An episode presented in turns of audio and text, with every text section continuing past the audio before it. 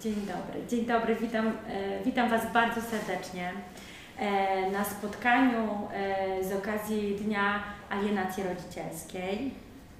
Zaprosiliśmy Was na spotkanie z ekspertami, żeby opowiedzieć w ogóle czym jest alienacja rodzicielska, co to jest za zjawisko, kiedy, w jaki sposób się objawia. Mamy ogromną przyjemność od trzech lat e, działać na rzecz e, wsparcia e, dzieci.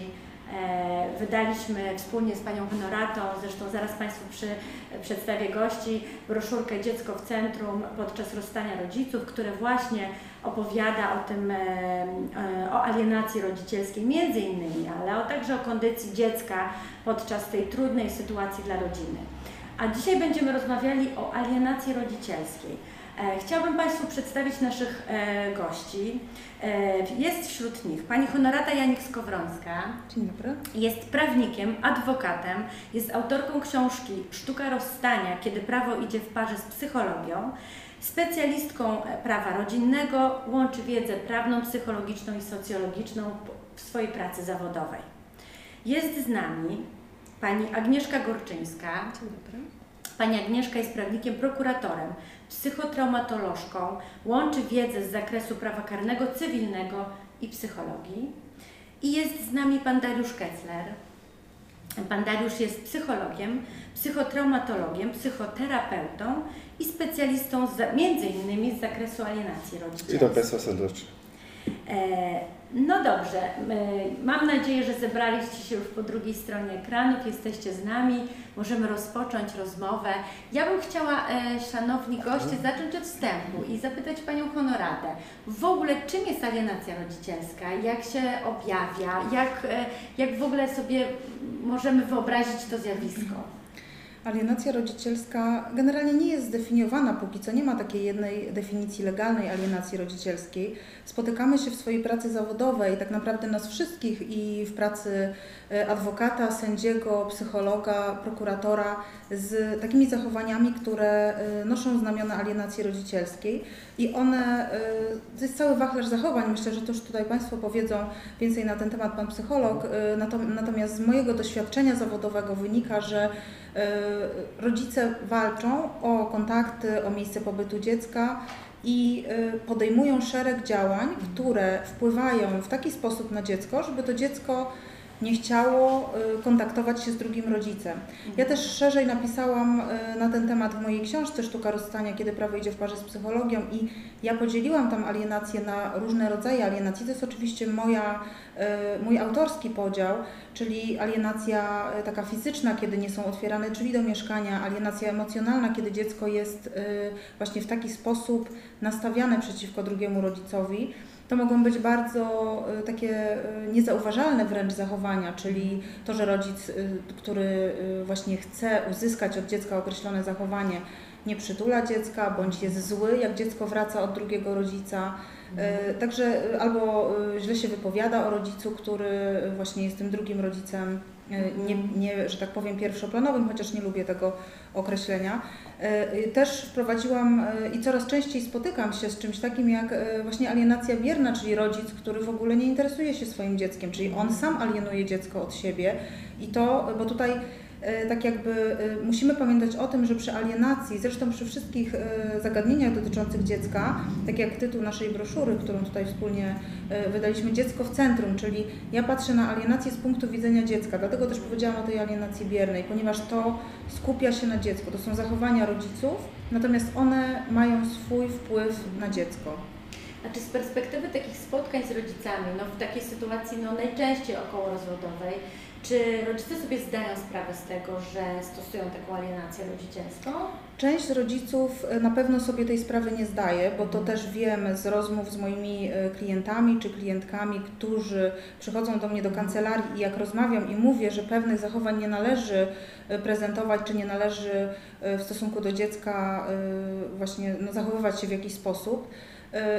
I modyfikują swoje zachowania, bardzo często na skutek również y, spotkań z psychologiem, y, Mhm. podjęcia terapii, tak? czyli ten rodzic jest rodzicem, który chce nad sobą pracować Mhm. i y, tutaj jak najbardziej taka część rodziców jest, natomiast jest część rodziców niestety, którzy świadomie to robią, stosują, dopuszczają się manipulacji, dopuszczają się pod płaszczykiem właśnie tego bardzo szeroko y, pojmowanego dobra dziecka, mówią, że, oni, że do, doszukują się w drugim rodzicu jakichś nieprawidłowych zachowań, mówią, że ten rodzic jest niebezpieczny dla dziecka. Bardzo często y, bardzo błahe powody są y, wskazywane na przykład przed sądem, że y, ten tata na przykład teoretycznie, tak, jeżeli mamy taką konfigurację, że to mama stosuje tę alienację, co jest niestety częstsze, że to kobiety, to my kobiety stosujemy alienację, natomiast mówią, że ten tata nie jest w stanie, nie wiem, nakarmić tego dziecka albo podaje złe produkty do jedzenia, albo że dziecko ma brudne skarpetki, albo brudną bluzkę, więc tak naprawdę y, i tym samym przekazując takie treści wprowadza w dziecku takie poczucie, że dziecko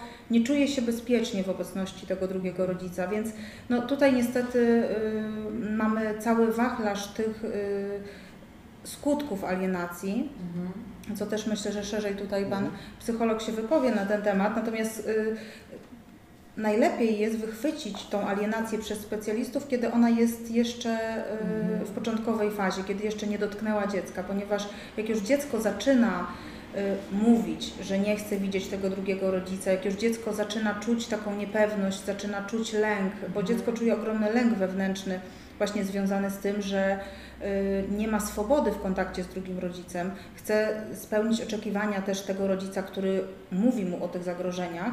I tak naprawdę dziecko nie wie, jak ma się zachować w tej sytuacji. I to doprowadza do sytuacji dramatycznych, wręcz y, spotykam się z sytuacjami takimi, gdzie dziecko na samą myśl o tym, czy na to, że tata przychodzi pod drzwi, y, no ma objawy chorobowe. Wręcz, Mhm. matka musi wołać karetkę, ponieważ dziecko dostaje jakichś takich y, objawów właśnie No tak. y, No właśnie, bo to są te konsekwencje tej alienacji rodzicielskiej, ale właśnie Tak. ja, ja tak trochę przewrotnie chcę zacząć od takiej sytuacji, że oczywiście jest tam jakiś kryzys w rodzinie, jest decyzja o rozstaniu, są przygotowania do tego, żeby gdzieś tam do tego, do, na tą salę roz, rozpraw się pojawić i dobra, taka para trafia, jest, są, są w sądzie. Jak wygląda z tą alienacją w trakcie bycia już w sądzie, tak? Tak jakby, ym, czy jakby, jakby zaczynamy stosować tą alienację bez tej świadomości tego, tak? Bez tego wsparcia psychologa, bez tego rozsądnego podejścia.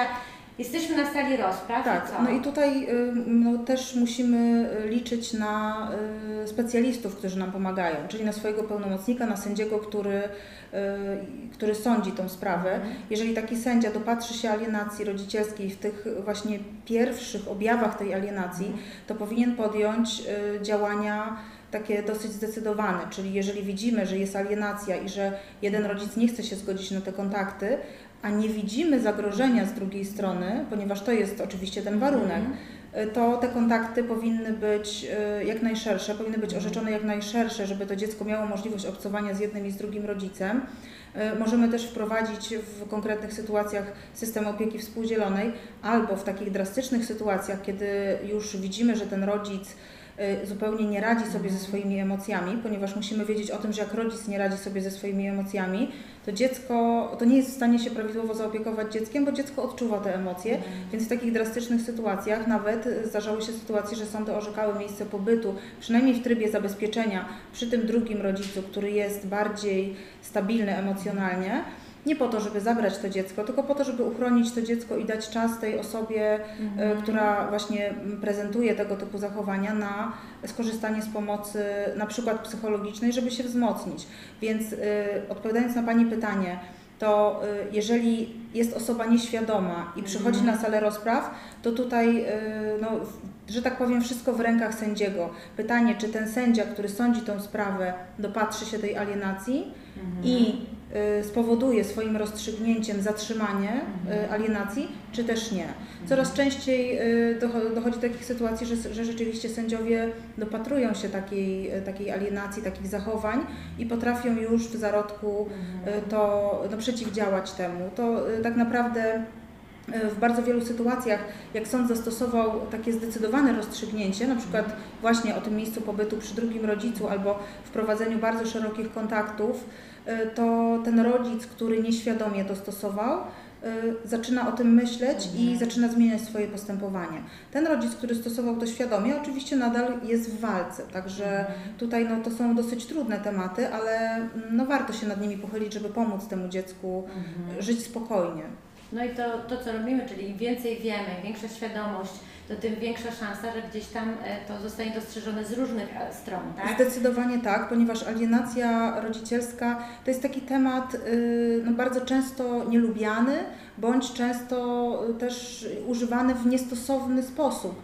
Y, To jest tak jak dobro dziecka. Dobro dziecka, no wszyscy tak naprawdę wszędzie mówią o dobru dziecka, a, a czasami mam wrażenie, że y, nie wiedzą zupełnie o czym mówią. Mhm. Tak samo właśnie y, do tego pojęcia alienacja rodzicielska można włożyć wszystko i to pojęcie jest bardzo często bagatelizowane właśnie przez te osoby, które stosują tą alienację. Mówią, że nie ma czegoś takiego, mówią, że to jest jakiś wymysł. Natomiast Tak, to jest bardzo poważny problem i ja myślę, że my dzisiaj y, jesteśmy dużo bardziej świadomi niż na przykład 20 lat temu. Mhm. Dlatego my dostrzegamy takie niuanse. Gdzieś tam nasze społeczeństwo się rozwija Mhm. i jesteśmy w stanie dostrzegać to właśnie w jaki sposób y, my czujemy. My też przecież jako dorośli ludzie pamiętamy, co czuliśmy jako dzieci, więc warto czerpać z tych doświadczeń i wprowadzać je w życie, tak żeby nasze dzieci ochronić przed y, takimi sytuacjami. E, Ja mam pytanie do Pani Agnieszki. Jak, jak to zjawisko alienacji rodzicielskiej widzi Pani ze strony właśnie e, z perspektywy prokuratora? Tak jak powiedziała Pani mecenas, ta e, walka czasami przybiera mm, takie formy naprawdę drastyczne. I mówimy tutaj o tej świadomie stosowanej alienacji rodzicielskiej, która skutkuje e, zawiadomieniami do prokuratury o popełnieniu przestępstwa i to najpoważniejszego najczęściej albo pojawia się zarzut znęcania się psychicznego i fizycznego e, tego rodzica nad dzieckiem, albo pojawia się zarzut nawet molestowania, wykorzystania seksualnego czy gwałtu na dziecko. I wtedy, y, gdy, kiedy takie zawiadomienie wpływa, czy taki zarzut się pojawia, y, to postępowanie karne y, nabiera rozpędu. To Mhm. dziecko jest wtedy wdrażane w ten mechanizm też procedury karnej. Przepisy przewidują, że, że ta ofiara, małoletnia ofiara, czy właśnie wykorzystania seksualnego, czy przestępstwa znęcania się związanego z przemocą, to nie musi być znęcanie się, to może być nawet e, pojawiający się zarzut, że drugi rodzic uderzył dziecko. To może być incydent jakiś, że poszarpał, uderzył dziecko, zrobił dziecku jakąś krzywdę. Tego nie można bagatelizować, prawda? Nie można tego bagatelizować. Mm, Należy od razu ustalić i przesłuchać dziecko. Dziecko jest słuchane w warunkach e, chronionych, czyli w tak zwanym e, niebieskim pokoju, czyli w miejscu przyjaznym, tak jak my tutaj e, jest e, z psychologiem, jest z sędzią, po drugiej stronie jest czy obrońca podejrzanego, jeżeli jesteśmy w fazie in persona, e, ale mimo wszystko, mimo takich, e, e, tego, że ustawodawca wprowadził te warunki chronione do przesłuchania dziecka, to jest to na pewno e, ogromnym, ogromnym stresem i przeżyciem. Jeżeli to się zresztą wcześniej wiązało z tym, no bo te zeznania, jeżeli pojawia się taki zarzut, to mm, no, trzeba go przekuć właśnie na, na zarzut y, karny i na możliwość zastosowania środków zapobiegawczych wobec tego rodzica, czyli właśnie na przykład zakazu kontaktowania się z dzieckiem. Mhm. E,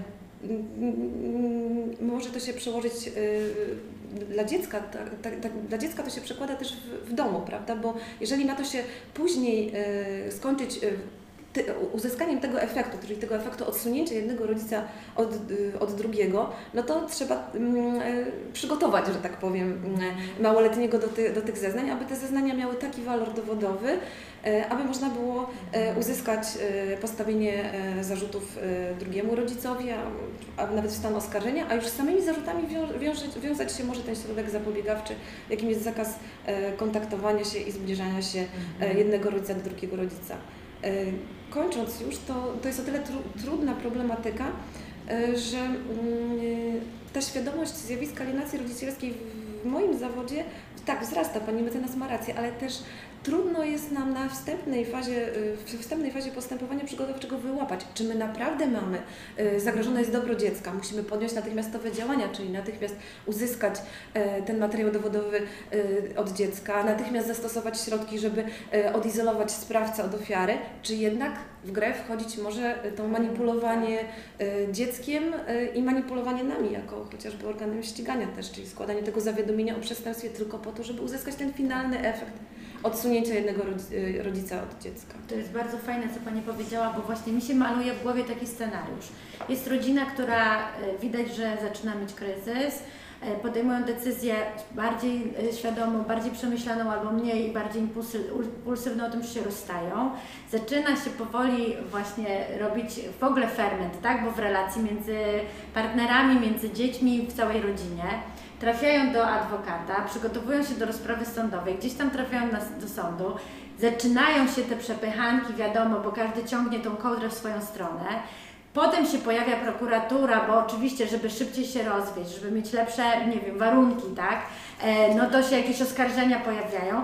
I w tym wszystkim mamy e, to dziecko, które w ogóle nie, nie, jakby nie jest stroną te, te, tego całego zamieszania, jest niestety w, włożone w jakiś scenariusz dorosłych ludzi, w ogóle Bogu ducha winne. E, no i tak jak spojrzymy jakby na tą całą sytuację z dzieckiem w centrum, to ono jest tutaj e, no, ogromnie Jest poszkodowaną. Traktowane instrumentalnie. Dokładnie. Bez takiego jakby refleksji, że jednak samo wdrożenie dziecka w ten proces karny zamk- Tak. musi, być, musi być wdrożone w tym momencie, jeżeli pojawia się zarzut przestępstwa na szkodę małoletniego. Tak. Ale ten sam fakt, y, niezależnie od tego, jak to się skończy, prawda, czy to się Tak. skończy, e,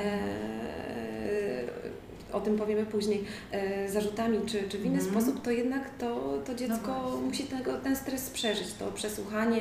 Często to jest pierwszy kontakt dziecka w ogóle z e, czym jest sąd, e, czym jest prokuratura. Mm, Ja ze swojej strony, chociaż oczywiście też jest psycholog na miejscu przy przesłuchaniu i psycholog stara się porozmawiać najpierw z dzieckiem, przygotować do tej Mhm. czynności, to mimo wszystko jest to ogromny stres dla dziecka, jest dużo osób, to jest pani protokolantka, tam za, za, za lustrem siedzą inni, tutaj, tutaj, tutaj jest pani sędzia. Ja sama mm, staram się taką atmosferę rozluźnić i zwykle jak przychodzę na to e, przesłuchanie do e, tych e, pokoi, to mówię, przedstawiam się, mówię, wiesz, ja jestem prokuratorem, nie wiem, czy wiesz, co robi prokurator, Tak.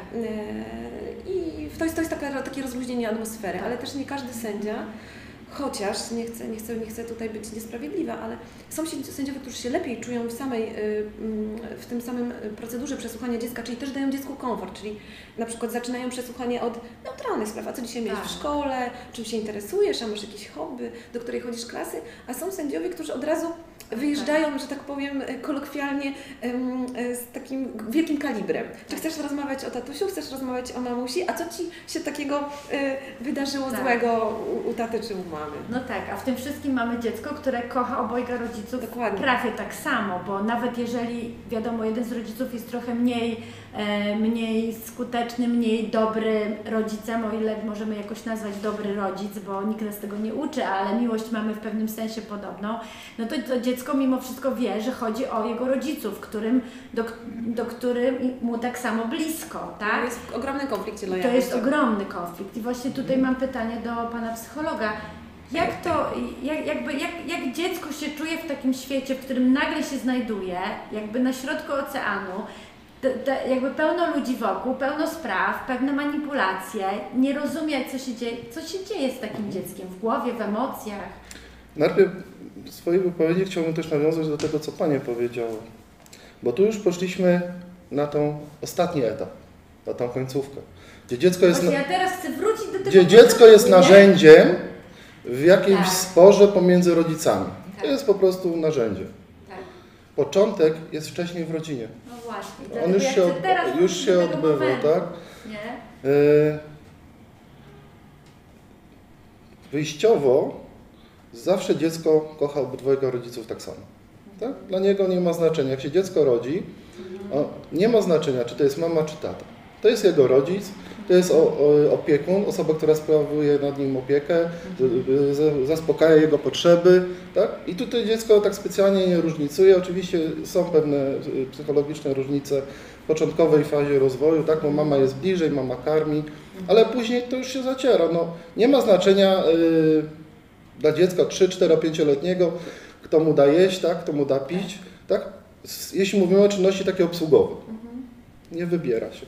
Tutaj też w nawiązaniu chciałem powiedzieć, tak, że specjaliści y, i z mojej branży, i też z prawniczej, gdy są właśnie takie zarzuty y, typu w sprawach już, które się toczą. Nie wiem, rodzic coś tam nie potrafi, ale 7 lat wcześniej to robił.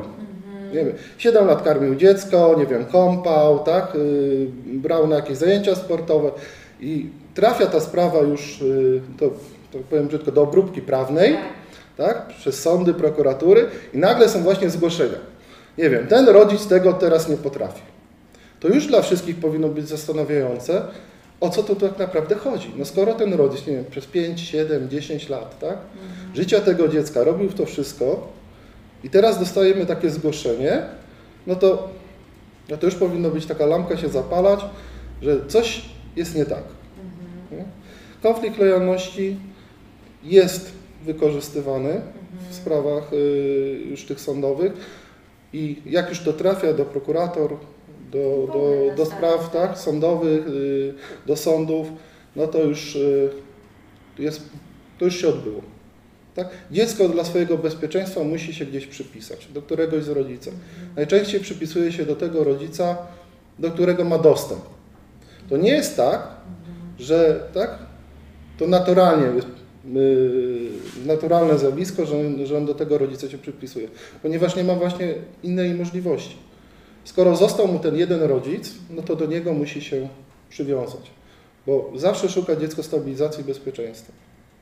I dlatego jest właśnie y, taka też nasza prośba, żeby wszyscy specjaliści od razu dbali, jak tylko wyłapią jakieś y, niepokojące symptomy, że utrzymujemy ten stan neutra- neutralny. Dziecko ma lojalność, tak, jakieś y, przywiązanie mieć do obydwojga rodziców. Nieważne, co się dzieje pomiędzy nimi. Ja to zawsze powtarzam, że nieważne, jaki status prawny ma rodzina, ta rodzina dla dziecka jest do końca życia. No właśnie, bo tak mamy taką sytuację, że mamy to dziecko, y, ono już się dowiaduje, że rodzice zaczną mieszkać osobno, no i, no i naturalnie najczęściej zostaje z tą mamą, tak, która uznaje się, że lepiej się umie opiekować. No to jest takie ta- rozwiązanie systemowe. Tak, systemowe, przyjęte. tak? No i ta mama y, ma też, wiadomo, że przychodzi babcia, przychodzą znajomi, przychodzi rodzina i bardzo często wszyscy są w takim trochę, mm, y, tak się, nie wiem jak to nazwać, ale tak się ym, w trosce o dziecko zaczynają taką delikatną alienację stosować, tak? Albo ten tata, albo, albo ta mama i wszyscy się, i dziecko słucha tego wszystkiego, jest zakłopotane. Ja bym powiedział tak, to nie jest delikatne. To zawsze jest bardzo brutalne. Bo jeśli już dochodzi do takich sytuacji, to robią się dwa obozy, dwa No systemy właśnie. rodzinne, które do tej pory były wspólne, tak? Bo No właśnie. dziad, dziadkowie byli tak i od strony mamy, i od strony taty. Teraz już nie są. Tak?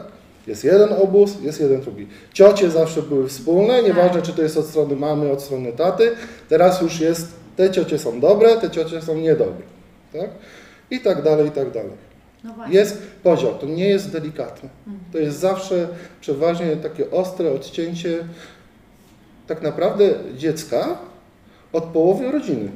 Bo to tak finalnie się odbywa. Nawet to jest też z praktyki. Nie ma delikatności. Tak? Teraz nie tylko ten rodzic jest niepożądanym w Twoim życiu. Niepożądani są pozostali, którzy są z nim związani. Nieważne, że przykładowo, tak? Już pani mecenas zaczęła. Że taty, tata ma kolegę i tam są fajne dzieci w tej rodzinie i do tej pory się spotykaliśmy. Teraz już z tymi dziećmi się nie będziesz spotykać. Bo to są związani z Tak. tamtym rodzicem. Nie? Dziecko traci wszystko. Nie tylko lojalność, nie tylko bezpieczeństwo, traci też relacje, traci też możliwość eksploracji i poznawania różnych rzeczy. W drugiej części rodziny. Czasami, bardzo często nie jest w stanie nawet przez lata jakichś takich oddziaływań, już nie rozpoznaje nawet członków swojej rodziny. Nie wie, myśli, że ma tylko tą połówkę, która mu została. Nie? Potem w wieku tam y, późniejszym, bo może też uda powiedzieć, gdzieś poszukując swojej tożsamości, dochodzi tak, że jeszcze y, jest drugi rodzic, y, on miał rodzeństwo, tak? Tam też są jacyś y, Tak. ciocie, wujkowie, oni też mają jakieś dzieci, też mają jakieś tradycje, też gdzieś jakąś tożsamość zbudowaną, tak? Też mają jakieś wartości. I w wieku młodzieńczym poszukiwania to się dopiero odkrywa, nie? No i mamy to dziecko, które nagle po prostu się czuje samotne chyba w tym wszystkim, prawda? Dziecko od początku jest samotne, bo y, alienacja się zaczyna długo, długo przed, zanim y, formalnie moglibyśmy to nazwać. I też y, chciałbym powiedzieć, że alienacji najwięcej to jest w rodzinach. Takich normalnych, codziennie, codziennych, spotykanych przez nas rodzinach. Nie w sytuacji okołorozwodowej. To już jest taki finał i najbardziej skrajne przypadki. Nie? Alienacja odbywa się na co dzień. Zaczyna się od tego zapytania, a kogo kochasz bardziej, mamę czy tatę? A z kim lubisz coś bardziej robić? Z takiej naszej potrzeby. Nie? Czy to nie jest już jest coś nie tak? Każemy dziecku wybierać, każemy się dziecku deklarować. Nie? To jest, tutaj już Panie reprezentują, yy, jakby, jakbym powiedział, tak końcówkę, finał. Nie? Ja się zajmuję też najczęściej tym początkiem. Gdzieś są jakieś y, kłopoty w parach, małżeństwach, y, w związkach, tak? Trafiają y, te osoby na terapię. I tam też wychodzą właśnie takie rzeczy, że już się odbywa tak, ten podział dzieci. To dziecko moje, to, to twoje, tak? Nie wiem, ja ci, ja zabiorę w razie czego dzieci nie, ja ci nie pozwolę. Mówię, to jest przerażające czasami, jak to, wcześ, jak to o wiele lat wcześniej się zaczyna. Mhm. Dobrze, to wróćmy troszeczkę na te sprawy takie prawnicze, bo to też bardzo jest Mhm. ciekawy temat. Nadużywanie pojęcia alienacji rodzicielskiej. Eee, jak to wygląda z, z, z tym właśnie, że wykorzystujemy, rozumiem, że, to, że, że wykorzystujemy w pewnym sensie alienację do takiej negocjacji, do stawiania warunków, tak? O, W tym rozumieniu tak. y, Często zdarzają się takie sytuacje, że ktoś chce coś dla siebie ugrać. Właśnie tak jak tutaj Pani powiedziała wcześniej, w tej sytuacji y, okołorozwodowej, czy składają ludzie zawiadomienie do prokuratury, bo chcą mieć w cudzysłowie lepszą pozycję, bo to też y, trzeba sobie jasno powiedzieć, że to, co się ludziom wydaje bardzo często, że coś im pomoże, ostatecznie w procesie sądowym powoduje, że to wcale im nie pomogło, tylko to pogorszyło ich pozycję e, procesową, życiową w szczególności. Natomiast te osoby czytają coś w internecie, konsultują się ze swoimi koleżankami, e, rodzicami i e, budują sobie taki scenariusz, teraz co ty musisz zrobić, żeby mieć lepszą sytuację, żeby sąd ci dał rozwód, żeby było z jego winy, żeby, nie wiem, żebyś dostała duże alimenty, żebyś dostała mieszkanie. I e, w taki, w taki sposób ludzie budują sobie scenariusz, opierając się właśnie na poradach gdzieś tam z internetu i na emocjach, bo też musimy sobie jasno powiedzieć, że ta pierwsza faza rozstania to jest bardzo duży szok. Ja zauważam, że ludzie boją się zmiany generalnie. To jest, to jest ogromny problem, że ludzie się boją, ludzie są sparaliżowani wręcz na samą myśl, nawet że się mają rozwieść ze złym małżonkiem bądź ze złą małżonką. Ta, ta zmiana jest taka dosyć y, ciężka.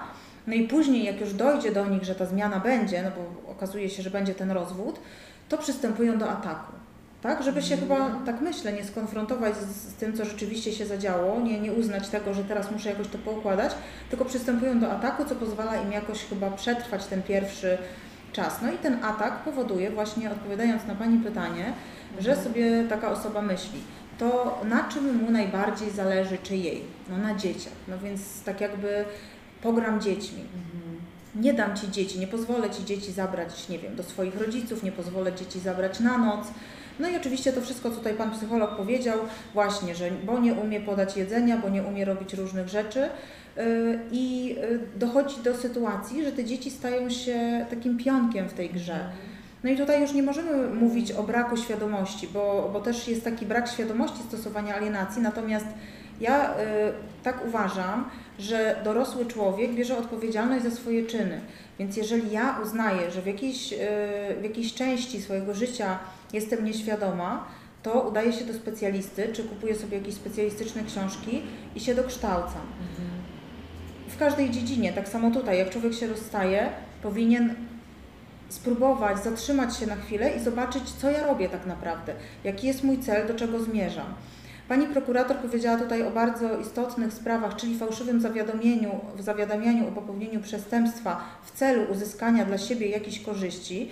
Oczywiście ja tutaj się przyłączam y, do tego też, co pani prokurator powiedziała, że jeżeli rzeczywiście dochodzi do nadużyć, żeby też, żebyśmy też nie zostali źle zrozumieni, jeżeli widzimy, że dochodzi do nadużyć, to obowiązkiem każdego z rodziców jest złożyć takie zawiadomienie.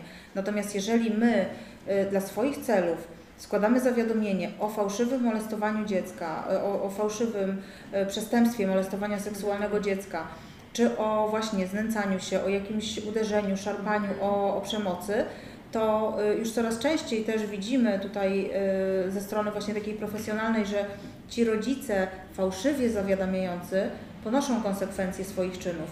Jeszcze wiele lat temu, kilka lat temu, nawet niewiele, ta świadomość była też taka, że ja mogę sobie zawiadamiać, bo przecież i tak się mi nic nie stanie, tak? Nic mi nie zrobią.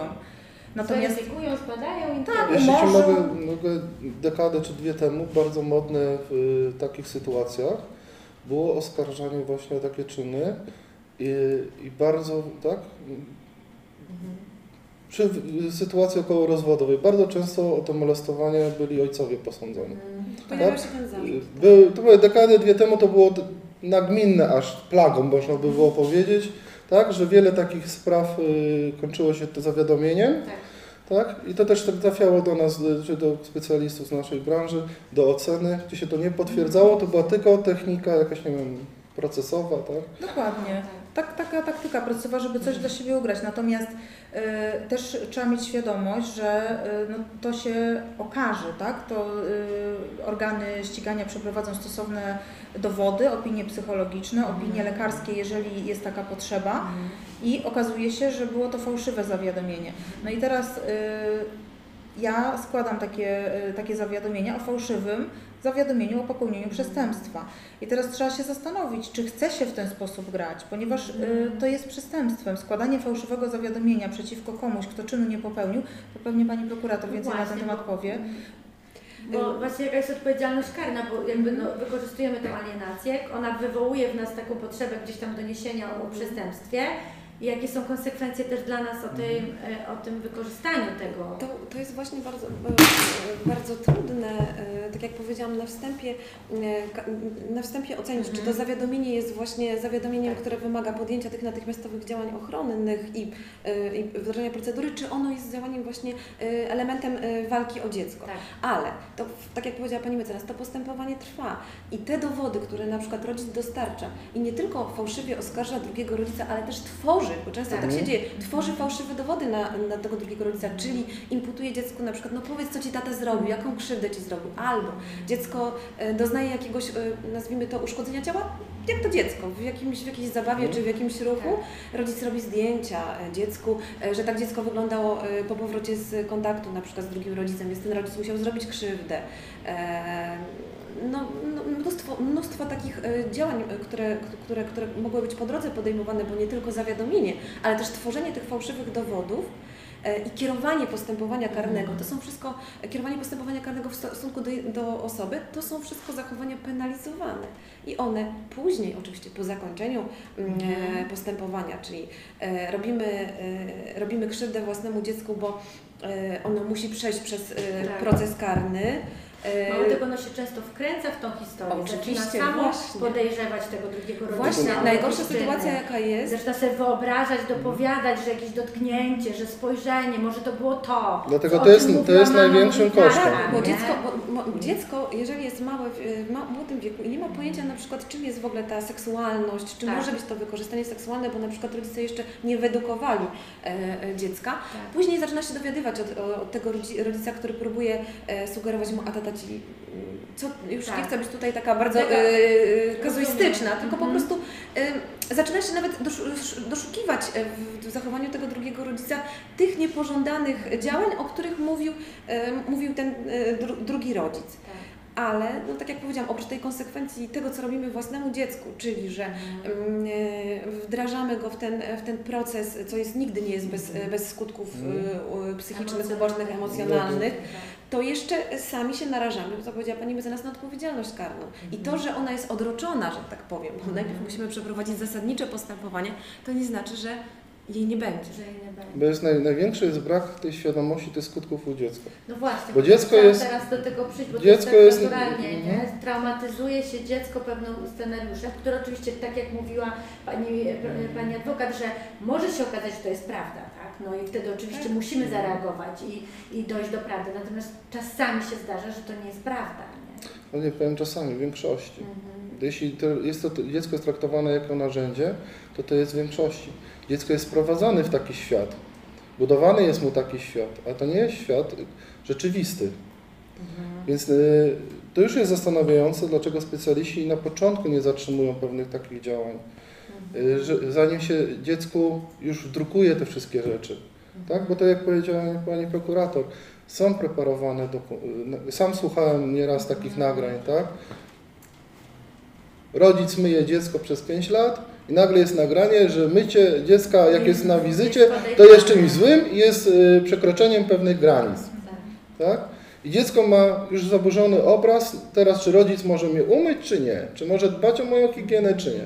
Skoro, nie wiem, pół roku wcześniej jeszcze to robił i było w porządku. Y, Jeśli jest zgłoszenie, to mówię, zawsze to jest sygnał. Ja też się przy- przychylam, że y, też się może zdarzyć faktycznie y, Tak, taka tak. sytuacja, tak? Ale w większości to są tylko pomówienia. Dziecko jest cały czas jako, na, jako narzędzie. Partnera mamy, którego się tata Tak. podejrzewa, bo on może coś robić, bo to jest nie jego dziecko. Albo na przykład dziadków, czy jakichś wujków, ciocie, prawda? Czasami się wkręca gdzieś, nawet już nie tego rodzica bezpośrednio, ale gdzieś Całe, ktoś całe, otoczenie, całe tak? otoczenie, Tak. tak, y, osoby przychylne temu dziecku czy, czy temu rodzicowi, tak są oskarżane o różne rzeczy. Mhm. No, do tej pory bardzo często nie było to żadnych konsekwencji, ale mówię, największe konsekwencje ponosi dziecko. Bo dziecko, które trafia do takich czynności, tak, y, musi y, opowiadać o takich rzeczach, o, o, y, często sprzecznych z jego wiedzą i z jego przekonaniem takim wewnętrznym, bo on musi zrealizować zlecenie tego rodzica, czyli musi powiedzieć, Staje się trochę Co- mu- tak, tak. Taki- co, to, co ten rodzic sobie życzy, Mhm. ale też wie, jaka jest prawda rzeczywista, tak? Ma taki dysonans, nie? Tak. Jedno wiem, czuję, Tak. drugie muszę powiedzieć. Nie wiem, czy zrobię to dobrze, a jak zrobię to źle, Tak. tak? Ale nie wiem, kocham też drugiego rodzica, tak. ale tu muszę na niego mówić coś złego. Wiem, że sumie to jest nie było złego. złe, ale mama powiedziała albo babcia, że to było złe, że nie Tak, tak. powinien. Rzeczy normalne stają się nienormalnymi. Tak? Rzeczy normalnie, e, normatywnie funkcjonujące w rodzinie nagle są czymś złym, wyjątkowym, nienormalnym. U koleżanki, nie wiem, z grupy, tak, czy z klasy jest to normalne, a u mnie to jest nienormalne. Tak, Nie? tak. Największym kosztem zawsze obciążone są dzieci. I rodzice, którzy podejmują się takich y, czynności, tak, w większości nie mają tego świadomości. Patrzą tylko na swój zysk, na to, co mogą uzyskać dla siebie, nie dla dziecka, bo to jest takie właśnie nieprawdziwe, nie zasłanianie się tym dobrem dziecka, bardzo często. Dla dobra dziecka coś tam zrobię. Tak, to, to jest Nie? to też wspomniane, dobro dziecka. Dobro dziecka, Takie- dobro dziecka. Dla dobra dziecka skrzywdzę dziecko. tak. Dla dobra dziecka, nie wiem, y, zaburzę jego rozwój. jego taty, albo rodziny, Tak. albo relacji, tak, z jakimś tam Dlatego, kuzynostwem. dlatego tak. też dla mnie jest ważne, już jest na takim etapie sądowym, żeby y, przedstawiciele zawodów prawnych też byli dobrze przygotowani do prowadzenia i do rozpoznawania takich spraw. No Właśnie. Bardzo często to nakręcanie mm, przez adwokatów tej całej sytuacji Właśnie. okołorozwodowej Bo chciałam teraz pomyśleć o tym właśnie, że my też możemy coś zrobić, tak? Jak specjaliści, Mhm. którzy gdzieś tam, do których trafia taka rodzina w kryzysie. e, Mamy dosyć dużo narzędzi, prawda? Mhm. I jakichś możliwości na to, żeby wpłynąć na rodzinę, żeby jednak to dziecko wyciągnęła z tego tygla problemów i powiedziała, słuchajcie, to, to, to musimy założyć klosz. Dziecko musi być w centrum i musi być zabezpieczone, ono nie może dotknąć tej sytuacji w jakiś taki traumatyczny sposób. Co możemy zrobić? Co może zrobić prokuratura, psycholog czy adwokat y, w takiej sytuacji? Ja jeżeli mogę zacząć, to Mhm. bo chciałam nawiązać też do Mhm. tego, co Pan psycholog powiedział. Yy, Bardzo często dochodzi do sytuacji takich, że dziecko w tej właśnie okołorozwodowej sytuacji yy, przykleja się, że tak powiem, do tego rodzica, który jest dla niego ochroną. Natomiast ja z mojego doświadczenia yy, znam już kilka takich rodzin, w których to dziecko jako już później nastolatek czy, czy starsza już osoba dorosła, zdało sobie sprawę z tego, że ten rodzic stosował wobec niego przemoc, bo to jest przemoc emocjonalna. To, co Pan powiedział o tym, że dziecko mówi jedno, a czuje drugie, to dochodzi do takich sytuacji, że to dziecko w pewnym momencie nie wie, czy to, co czuje, jest prawdziwe. Te dzieci potem są klientami właśnie na kozetkach u psychoterapeutów, bo Jako to dziecko. dorośli ludzie tak, często, jako dorośli ludzie, bo to- tak, Bo to dziecko traci poczucie, traci zaufanie do siebie. Czyli on nie wie, czy on czuje prawidłowo, bo Mhm. mama powiedziała, że on powinien inaczej czuć, więc on jest zupełnie taki człowiek zdezorientowany. Później bardzo często też tutaj nawiązuję do tego, co Pan powiedział, bo ja to widziałam w prawdziwym życiu, w prawdziwych y, moich sprawach, gdzie mam kontakt później z klientami i to dziecko w cudzysłowie porzuciło tego rodzica, który go tak trzymał, bo to jest tak, jak kogoś się trzyma na siłę przy sobie przemocą, to jak ten człowiek już jest w stanie się oswobodzić, dziecko pięcioletnie nie jest w stanie się oswobodzić, czy sześcioletnie, nawet dziesięcioletnie, ale piętnastoletnie już Tak. jest w stanie uciec, tak? Później dochodzi do takich bardzo trudnych sytuacji w życiu tych dzieci, a też odpowiadając Czasami już... nie chcę znać obojga rodziców w, Tak. w konsekwencji. Nie? Jeżeli tak, jeżeli się zachowują, bo też czasami się alienacyjnie zachowują oboje rodzice, z takimi sytuacjami też mamy do czynienia, bo to nie jest tak, że rodzice chcą, i to już jest w ogóle najgorsza sytuacja, że jeden rodzic mówi na tego drugiego i ten drugi mówi na tego, na tego pierwszego, że tak powiem. I dziecko już zupełnie nie ma takiej e, przestrzeni, spokoju nie wie, co jest żadnego. prawdą, nie? Nie wie, co jest e, prawdą. Faktycznie, rzeczywiście jakby no, no Tak. prawdą gdzieś tam. Tak, i czuje jest się, i czuje się zagrożone y, u, u obojga rodziców. Natomiast co możemy zrobić jako No specjaliści? Y, Pan psycholog powiedział, y, że bardzo często ci rodzice nie zdają sobie z tego sprawy i ja się z tym zgadzam, natomiast ja y, z punktu widzenia prawnego uważam, że oni stosują nadużywanie władzy rodzicielskiej. To jest nadużywanie władzy rodzicielskiej, bo władza rodzicielska, też pisałam o tym w książce i też tak uważam, że władza rodzicielska w pierwszej kolejności to są obowiązki. Więc jeżeli my zachowujemy się w taki sposób, że, że narażamy nasze dziecko na przykład na y, jakiś dyskomfort, mówiąc delikatnie, dyskomfort emocjonalny, dyskomfort psychiczny, po rozstrój zdrowia w bardzo drastycznych sytuacjach, Mhm. to znaczy, że my nie umiemy się wywiązywać ze swojej władzy rodzicielskiej. I sąd tutaj powinien bardzo jasno zaingerować.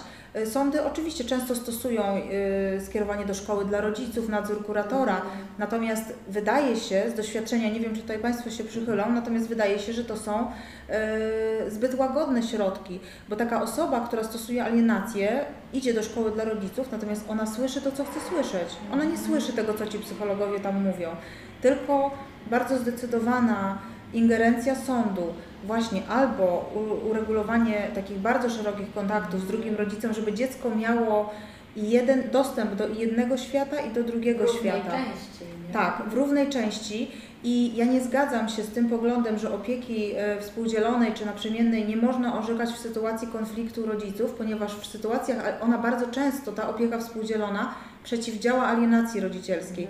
Bo jak taki rodzic wie, że ja nie mam o co tutaj grać, bo i tak dostaniemy pół na pół, i tak ten ojciec czy matka wnioskują o to i i tak sąd nam e, w taki sposób orzeknie, to ja nie mam o co walczyć. Mhm. Więc y, no tutaj oczywiście my mówimy w dużym skrócie tutaj, bo nie mamy czasu na to, żeby Tak. szeroko y, omówić tych kwestii. Natomiast też zauważyłam, że to się sprawdza. Podam taki przykład. Tutaj y, w jednym z sądów y, w Polsce y, była taka sytuacja, że matka wyszła ponownie za mąż. To jest bardzo częsta sytuacja, ona się powiela, dlatego o niej mówię. Wyprowadziła się do innego miasta, uznała, że dziecko trzeba przenieść do innej szkoły. I e, no, mama zaczęła stosować alienację rodzicielską, mimo to, że ojciec miał bardzo e, dobry kontakt z dzieckiem, szeroki, wszystko było ok, do czasu, kiedy się pojawił nowy mąż i nowe dziecko. I mama wniosła o przeniesienie dziecka do innej szkoły i zupełnie bagatelizowała przed sądem rolę ojca. Powiedziała, że będą się spotykać w galeriach handlowych, bo sędzia się pytała, jak pani sobie wyobraża tą realizację teraz opieki przez ojca nad dzieckiem. Mama uważała, że mama jest ważniejsza. Właśnie też pełnomocnik drugiej strony mówił, że ma, matka jest ważniejsza, dziecko jest bardziej zżyte z matką, ojciec jest potrzebny tylko do kontaktów. Sąd oddalił ten wniosek. I co to spowodowało? Spowodowało to to, w tamtej konkretnej sprawie, że ta matka ze swoją rodziną przeniosła się z powrotem w pobliże miejsca zamieszkania ojca. I proszę zwrócić uwagę na to, jak jedno orzeczenie sądu spowodowało odwrócenie całej sytuacji, ponieważ sąd, myślę, że zauważył w tej sytuacji, że mama stosuje alienację. E, Prawdopodobnie, e, nie, nie, nie siedzę oczywiście w głowie sędziego, natomiast domyślam się, bo taki był tok mojego rozumowania i prowadzenia tej sprawy, że przychylenie się do wniosku tej matki spowoduje eskalację e, roszczeń. Ona będzie chciała jeszcze bardziej ograniczyć kontakty i to jest taki, takie otwarcie trochę takiej puszki Pandory, więc warto, żeby się pochylić nad tym, my jako specjaliści, żeby zobaczyć, do czego doprowadzi to nasze orzeczenie. To orzeczenie, które wyda sąd, czy to, o co my wnioskujemy jako pełnomocnicy. Mm, I wiele takich sytuacji, z wieloma takimi sytuacjami miałam do czynienia. Również miałam do czynienia z sytuacjami, z sytuacjami odwrotnymi, że sąd nie dopatrzył się alienacji tam, gdzie powinien się dopatrzyć, przychylił się do wniosku alienatora i oczywiście y, ta alienacja była y, pogłębiana przez tego rodzica, bo ten rodzic zobaczył, że jest w cudzysłowie działa, na wygranej pozycji. Tak, że to działa, więc ja będę to stosować. Tak. I y, no, to, to jest dosyć A za tym wszystkim jest dziecko. Tak. A jak Pan uważa, co, co psycholog, jak, jak można, można pomóc w takiej sytuacji w rodzinie, że, że się pojawia ta alienacja, jak można temu zapobiec, jak można się włączyć? E, My oczywiście włączamy się już w momencie, kiedy są symptomy jakichś zaburzeń, dysfunkcji, choroby. Tak? Nikt dobrowolnie do nas tak nie przychodzi Ale i nie pyta. jednak przy tym kryzysie E, rodzina też może próbuje gdzieś tam się ratować, a czasami potrzebuje tej Potrzebuje terapii dzięki też terapii jako narzędzie do tego, żeby powiedzieć, no próbowaliśmy na terapii, tak? No wiemy, że takie sytuacje też się zdarzają. E, Przy terapii, tak, na terapii e, gdzieś rodzinnej. Przede wszystkim e, od naszej strony specjaliści nie powinni się bać konkretnie wskazywać danych zachowań jako właśnie alienacyjnych. Tak? Że to, co Państwo robią, czy to, co Pani robi, Pan robi, tak i tak skutkuje dla y, y, dziecka, tak? czy dla dzieci. I takie będą konsekwencje, takie będą skutki. Tak samo, y, trzymając się tutaj też aspektu prawnego, jeśli trafiają takie rodziny, czy osoby, tak, czy dzieci, też konkretnie wskazywać, pisać. Tak? Jeśli jesteśmy proszeni o jakieś dokumenty, proszeni o jakieś opinie, diagnozy, to konkretnie wskazywać. To i to nazywamy po imieniu. Takie i takie rzeczy spowodują to i to w przyszłości. Proszę Pani, Takie będą pana, skutki. To, co Pan mówi, jest alienacją rodzicielską. To tak, prawda? konkretnie nazywajmy, nie bójmy się, bo to, co Pani mecenas wspomniała, bardzo często specjaliści zwalniają się z odpowiedzialności. Napiszą spór, y, konflikt pomiędzy rodzicami i tak, już sprawę mamy załatwioną, idziemy po takim trochę standardzie, dziecko do jednego rodzica, drugi ma kontakty, tak, jakieś tam powiedzmy co dwa tygodnie, sprawa zamknięta, tematu nie ma. I się nie patrzy, jak się życie tego dziecka ułoży, jak się ułoży życie tej rodziny, tak, jak ta rodzina będzie funkcjonować, czy interes został tak naprawdę zaopiekowany, czy dziecka, czy rodziców, czy tych dorosłych, tak.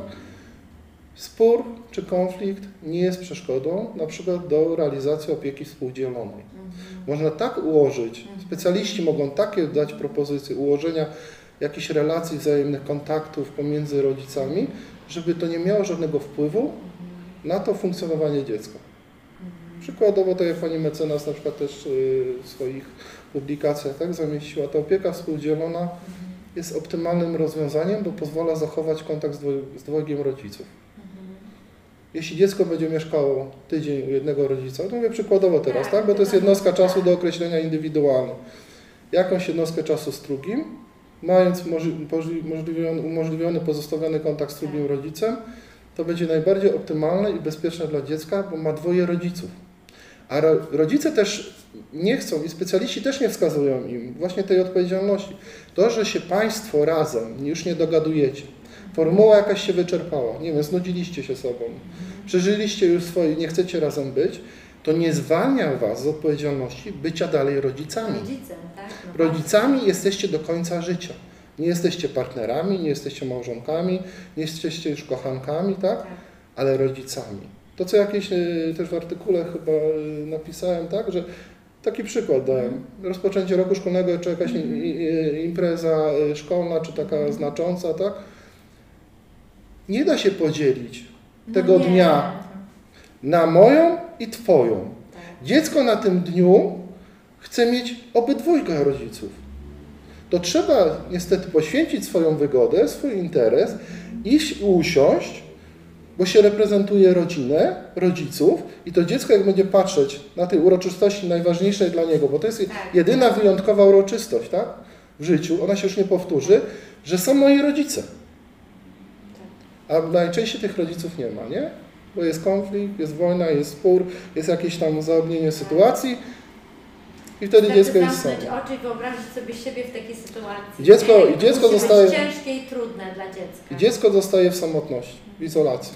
Właśnie i tutaj jest, jeżeli mogę wtrącić, to bardzo istotne zdanie. Poświęcić swój interes dla interesu dziecka, a rodzice nie chcą poświęcać Mhm. swojego interesu. Nikt nie chce niczego poświęcać. Mówię o tych osobach, które są w bardzo dużym sporze. Oni chcą wygrać, oni mają jakąś swoją wizję, a życie na tym polega.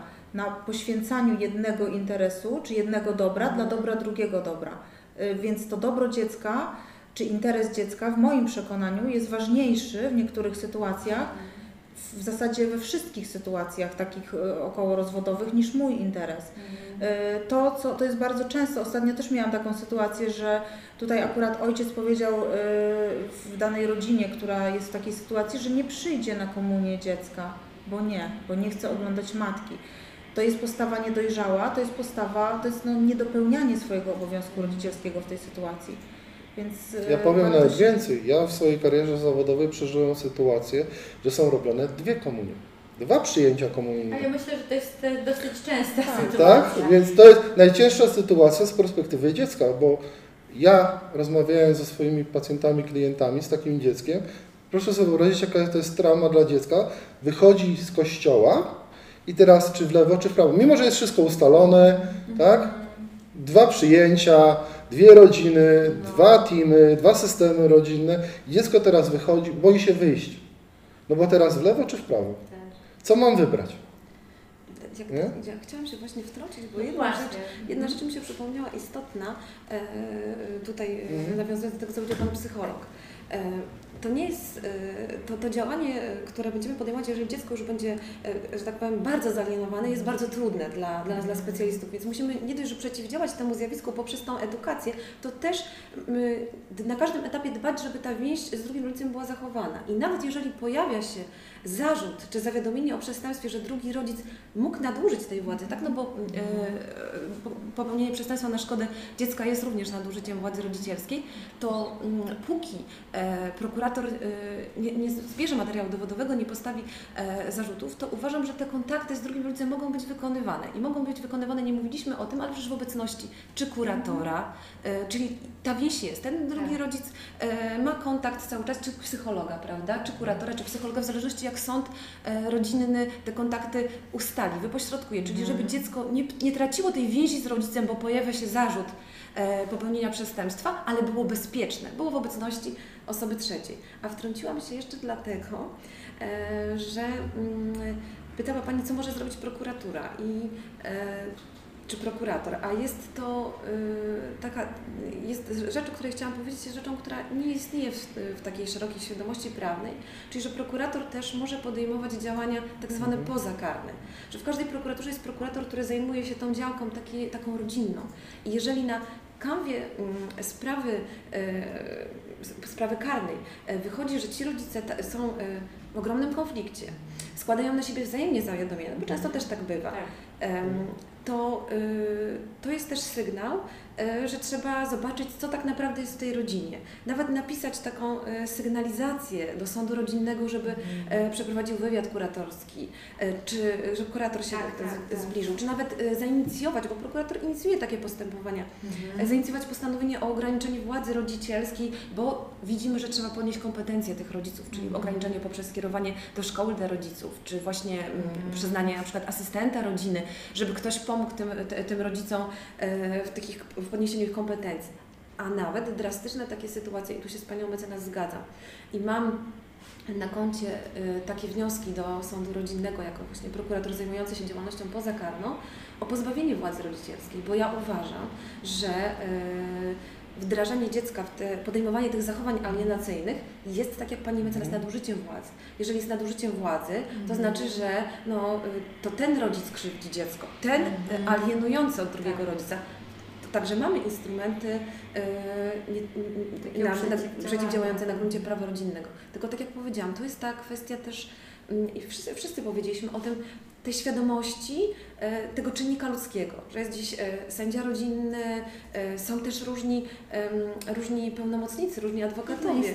Ja e, z mojej praktyki zawsze mówię, że dlaczego prokurator e, jest tak ważny, bo po co jeszcze ten prokurator w tym procesie rodzinnym? Prokurator sam decyduje, kiedy zgłasza udział do postępowania rodzinnego. Kiedy, kiedy, kiedy? Kiedy uważam, że dobro dziecka jest zagrożone i o tym dobrze, dobru dziecka zapominają nawet dwie strony. Bo każdy rodzic ma swojego pełnomocnika, każdy pełnomocnik też się, że tak powiem, w tą walkę Tak, włącza tak. i każdy myśli o tym, żeby tą sprawę wygrać dla tego rodzica, którego reprezentuje. I ten czynnik obiektywny, jakim jest prokurator, który zgłasza swój udział w postępowaniu, y, który potrafi spojrzeć obiektywnie, co jest tak naprawdę dobre dla tego dziecka, bardzo się przydaje. Ja pamiętam z kolei, tak jak już mówimy kazuistycznie, ja chciałabym o takiej sprawie powiedzieć, e, w której mm, e, to też jest bardzo częste, rodzice się rozwodzą, e, mama znalazła nowego partnera, tak jak pani biznes mówi, nowe dziecko, nowy partner i teraz ten stary tata już nam w ogóle jest niepotrzebny, a nawet ten nowy partner by, jest teraz takim przewodnikiem stada. Nawet w interesie tego nowego partnera jest trochę, żeby tego starego taty już się już, już, już wykluczyć. I zaczynają się te elementy właśnie e, e, e, alienacyjne. I matki często mówią, e, ale syn ma 14 lat, 15 lat, on nie chce się widzieć z ojcem, przecież on ma 14-15 lat. Jak ja mam nastolatkowi wytłumaczyć? Ja się wtedy pytam na sali sądowej, a co pani zrobiła, e, żeby przekonać syna do kontaktów z ojcem, czy on nie chce? Czy pani rozmawiała z synem? Dlaczego nie chce tych kontaktów z ojcem? I to, co, to, co powiedział pan psycholog, no przecież przez 10 lat wcześniej, czy tam 14, ten Tak. ojciec był w tym życiu te, tego dziecka obecny. To co się takiego wydarzyło, Tak, że teraz już to dziecko nie chce mieć kontaktu z ojcem. To znaczy, jak ta pani wykonuje na przykład swoją władzę, tak? Tak, skoro nie ma tak, wpływu tak. na dziecko. No właśnie. To są, to są dwie rzeczy poruszone. Y, Też chciałbym wspomnieć, jak już się trzymamy instytucji, o przemocy instytucjonalnej. Ta alienacja może być bardzo często pogłębiana przez działania instytucji. no właśnie. Przez działania, y, tak, y, decyzje sędziów, urzędników y, z organizacji, tak?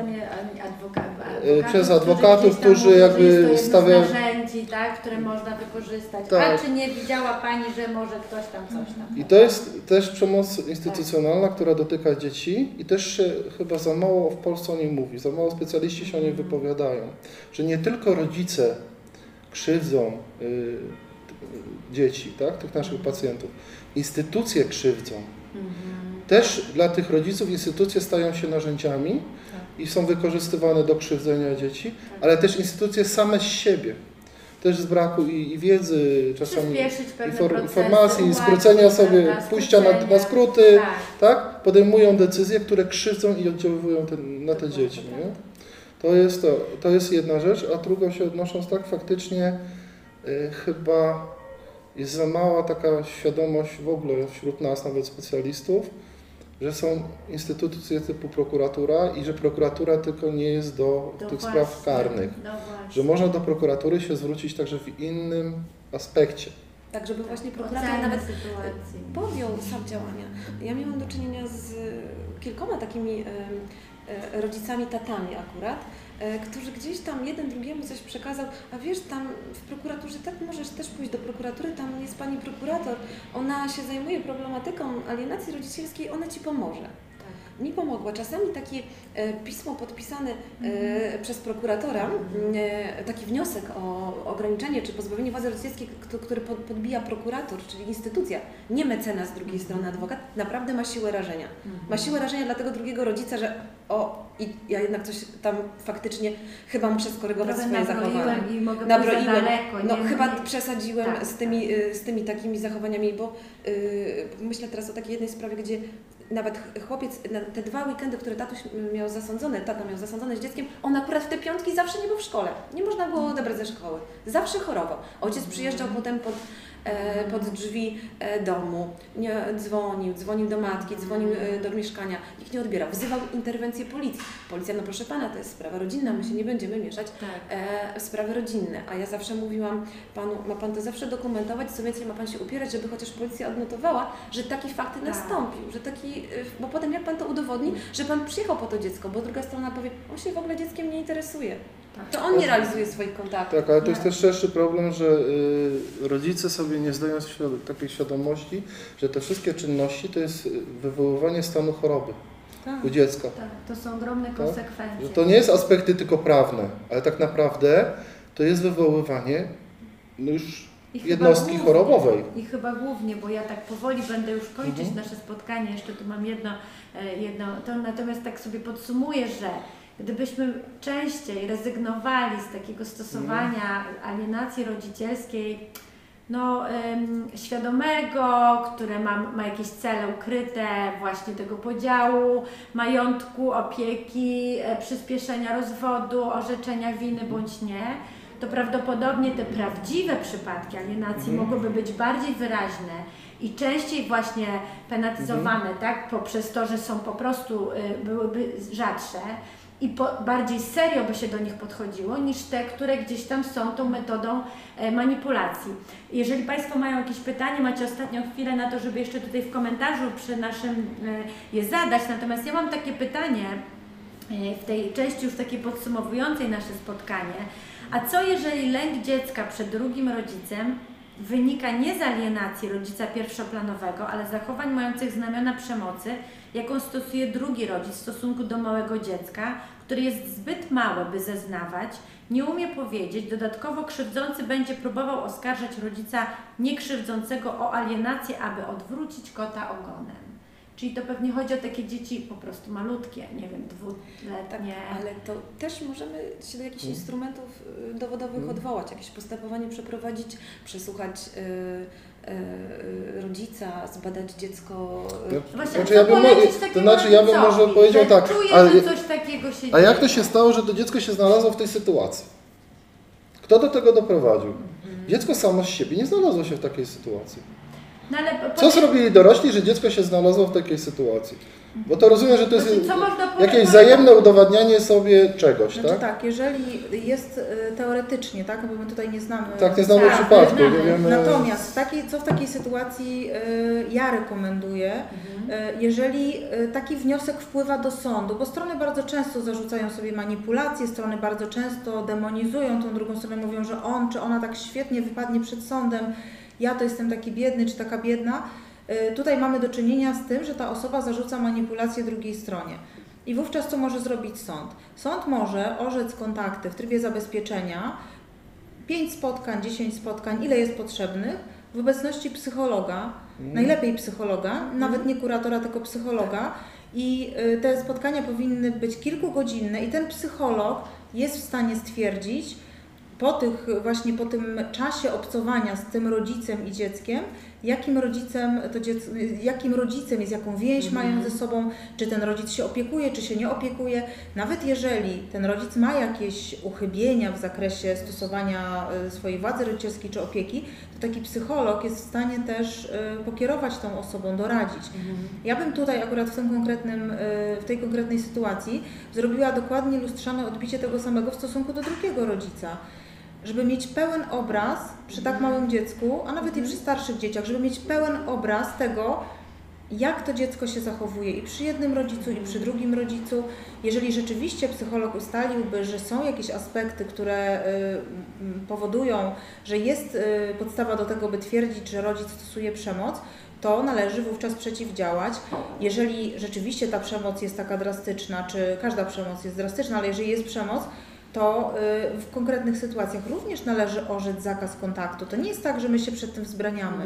To nie jest tak, że my jesteśmy jednostronni. My tutaj Mhm. mówimy akurat o aspektach alienacji rodzicielskiej, ale są instrumenty y, do tego y, właśnie powołane. E, Drugie pytanie może paść, kto ma za to płacić, bo to jest bardzo często, że przecież my nie mamy pieniędzy, ale to oni są w tej sytuacji. Oczywiście jest instytucja zwolnienia od kosztów sądowych, więc można to zrobić również y, właśnie y, za środki Skarbu Państwa. Natomiast taką podstawą jest to, że tak jak Pan psycholog powiedział, kto doprowadził do tej sytuacji? Tak. dziecko ma dwoje rodziców, ci rodzice się gdzieś tam połączyli. Ja też zawsze mówię do swoich klientów i się pod tym podpisuję, to pan, pani wybrał sobie takiego męża czy taką żonę i z takim mężem czy z taką żoną pani się rozwodzi czy pan. Więc tak jakby nie przerzucajmy odpowiedzialności za nasze życie też na organy państwowe w taki sposób y, stuprocentowy. Natomiast my jako instytucje czy jako państwo mamy obowiązek chronić dziecko. Jeżeli rzeczywiście stwierdzimy, że strony nie mają środków finansowych, uważam, że Skarb Państwa powinien pokryć koszt y, właśnie spotkań z psychologiem i opinii psychologicznych. Myślę, że za rzadko sądy wykorzystują instytucje y, psychologa czy zespołów psychologów do takich nadzorowanych kontaktów czy diagnostycznych kontaktów. Kurator nie jest w stanie, to zawsze też powtarzam, i też nie jest umocowany do tego, żeby podejmować pewne działania. Kurator reprezentuje tak naprawdę sąd, ale nie może podjąć żadnych interwencji, tak jak psycholog, na zasadzie interwencji psychologicznej, wprowadzenia elementów psychoedukacji, tak? podjęcia diagnozy, bo kurator nie musi być, y, mieć, mieć wiedzy specjalistycznej nie wiem, psychologii czy, czy No w ogóle inna No rola. właśnie, kuratora. Tak? właśnie to, to, to, to, co, to, co powiedział Pan y, psycholog. Jeżeli psycholog będzie przy takim kontakcie, to nawet będzie łatwiej mu wyłapać, czy ta, ten rodzic Tak. jest przemocowy, czy on stosuje tą przemoc, bo to będzie widać, prawda? W, w, ty, w tym kontakcie y, da się zdiagnozować nawet tego sprawcę, czy ta osoba może być sprawcą stosowania przemocy. Nawet jeżeli będzie się maskować, to łatwiej No, będzie oczywiście. psychologowi niż kuratorowi y, ten element y, też. Ale też musimy brać zdiagnozować. pod uwagę, że taka sytuacja rozhermetyzowuje i wiemy też z doświadczeń ze sprawcami przemocy, że jeśli jest wprowadzona kompetentna osoba do przynajmniej ob- obserwacji, nadzoru, diagnozy, to ci sprawcy modyfikują swoje zachowania. Tak, Oczywiście, ko- ko- Bo wiedzą, że- kolejny temat, Tak, który przemocy- można by było zrobić Tak. osobne spotkanie. E, Rzeczywiście e, jest tutaj prośba o to, czy możemy zro zrobić spotkanie na temat tej alienacji instytucjonalnej, Mhm. tak? Że jednak jest to temat, który wzbudza jakieś emocje. E, Wiemy też, że to może być temat, który nie do końca no, pozwala na takie otwarte zadawanie pytań, ponieważ jest bardzo intymny i związany z tym otoczeniem rodzinnym, które obawia. Dlatego jeżeli Państwo mają jakieś pytanie takie, które które Państwa nurtuje jakby blokuje przed pójściem dalej, krok, nie wiem, podjęciem pewnej decyzji, to na wybrane pytania e, nasi eksperci będą e, e, w stanie odpowiedzieć. Poprosimy o takie maile na adres rodzina.małpa.gdynia.pl My te maile zgodnie z właściwością prześlemy z prośbą o ewentualną opinię. Chciałabym e, zaprosić Państwa, bo jeszcze dzisiaj o godzinie 18.30 mamy spotkanie z, paną, z Panią mecenas e, honoratą e, w sprawie książki, którą, która funkcjonuje i opowiemy o, o tym i będzie można wygrać, znaczy wygrać, wybierzemy wśród Państwa osoby, które, które otrzymają taką książkę mm, opisującą zjawisko alienacji rodzicielskiej, ale nie tylko, w ogóle taką sytuację emocjonalną i instytucjonalną wokół rodziny w takim kryzysie, kryzysie rozwodowym. Potem mamy też spotkanie o 19.30 z panią mediator, czyli porozmawiamy o tym, czy warto na etapie takiej decyzji e, o, o tym, czy rodzina ma się rozstać, czy nie, wprowadzić mediatora, na czym, to na czym polega taka, taka, taka praca. Można so, sobie to też e, e, o tym posłuchać, zobaczyć jak to wygląda, kiedy, w jakich sytuacjach warto z takiego narzędzia skorzystać. Może zaplanujemy kolejne spotkania, bo widzę, że tutaj tematów wokół tego jest dosyć dużo. Bardzo dziękuję za to spotkanie. Myślę, żeśmy w jakiś sposób przybliżyli ten temat i też odważyli się o tym, żeby o tym rozmawiać, że to, to, nie, jest, e, to nie jest temat czarno-biały. To jest temat, który ma mnóstwo szarości, e, ma mnóstwo motywacji z obu stron. E, Można zrozumieć też pewne intencje rodziców wzajemne w takiej sytuacji, ponieważ to jest dosyć traumatyczna sytuacja. Psychologowie często oceniają, że jest to e, równoznaczne z stratą, śm- śmiercią Jedną z najwyższych osoby. tak punktowanych traum. Jedna z najwyższych traum w rodzinie, dlatego, e, dlatego nie bójmy się tego, że jest to rzeczywiście e, dosyć trudna sytuacja, e, i, ale rozmawiajmy. y, Nie róbmy z tego tym, tematu tabu. Nie mówmy o tym, że to jest temat, o którym nie warto rozmawiać. Jeżeli my mamy wokół siebie osoby, które są w tym kryzysie, też możemy być takim doradcą, prawda? E, możemy komuś powiedzieć, słuchaj, jest coś takiego jak alienacja rodzicielska. Widzę, że możesz coś takiego stosować. Nie mów tego. Chroń dziecko. Dokładnie. Dla nas najważniejsza jest ochrona dziecka. Dziecko musi być w takiej sytuacji w centrum, e, nie jest stroną tego, dlatego musimy je chronić. E, chociażby prawa dziecka do tego, żeby, żeby je bronić, e, o tym stanowią. I bardzo dziękuję jeszcze raz za spotkanie. Dziękuję Panią. E, Dziękuję Mam Państwu. nadzieję, że się spotkamy. Dziękuję za to, że byliście z nami i, i do zobaczenia. Do zobaczenia. Do zobaczenia. Dziękuję. Dziękujemy.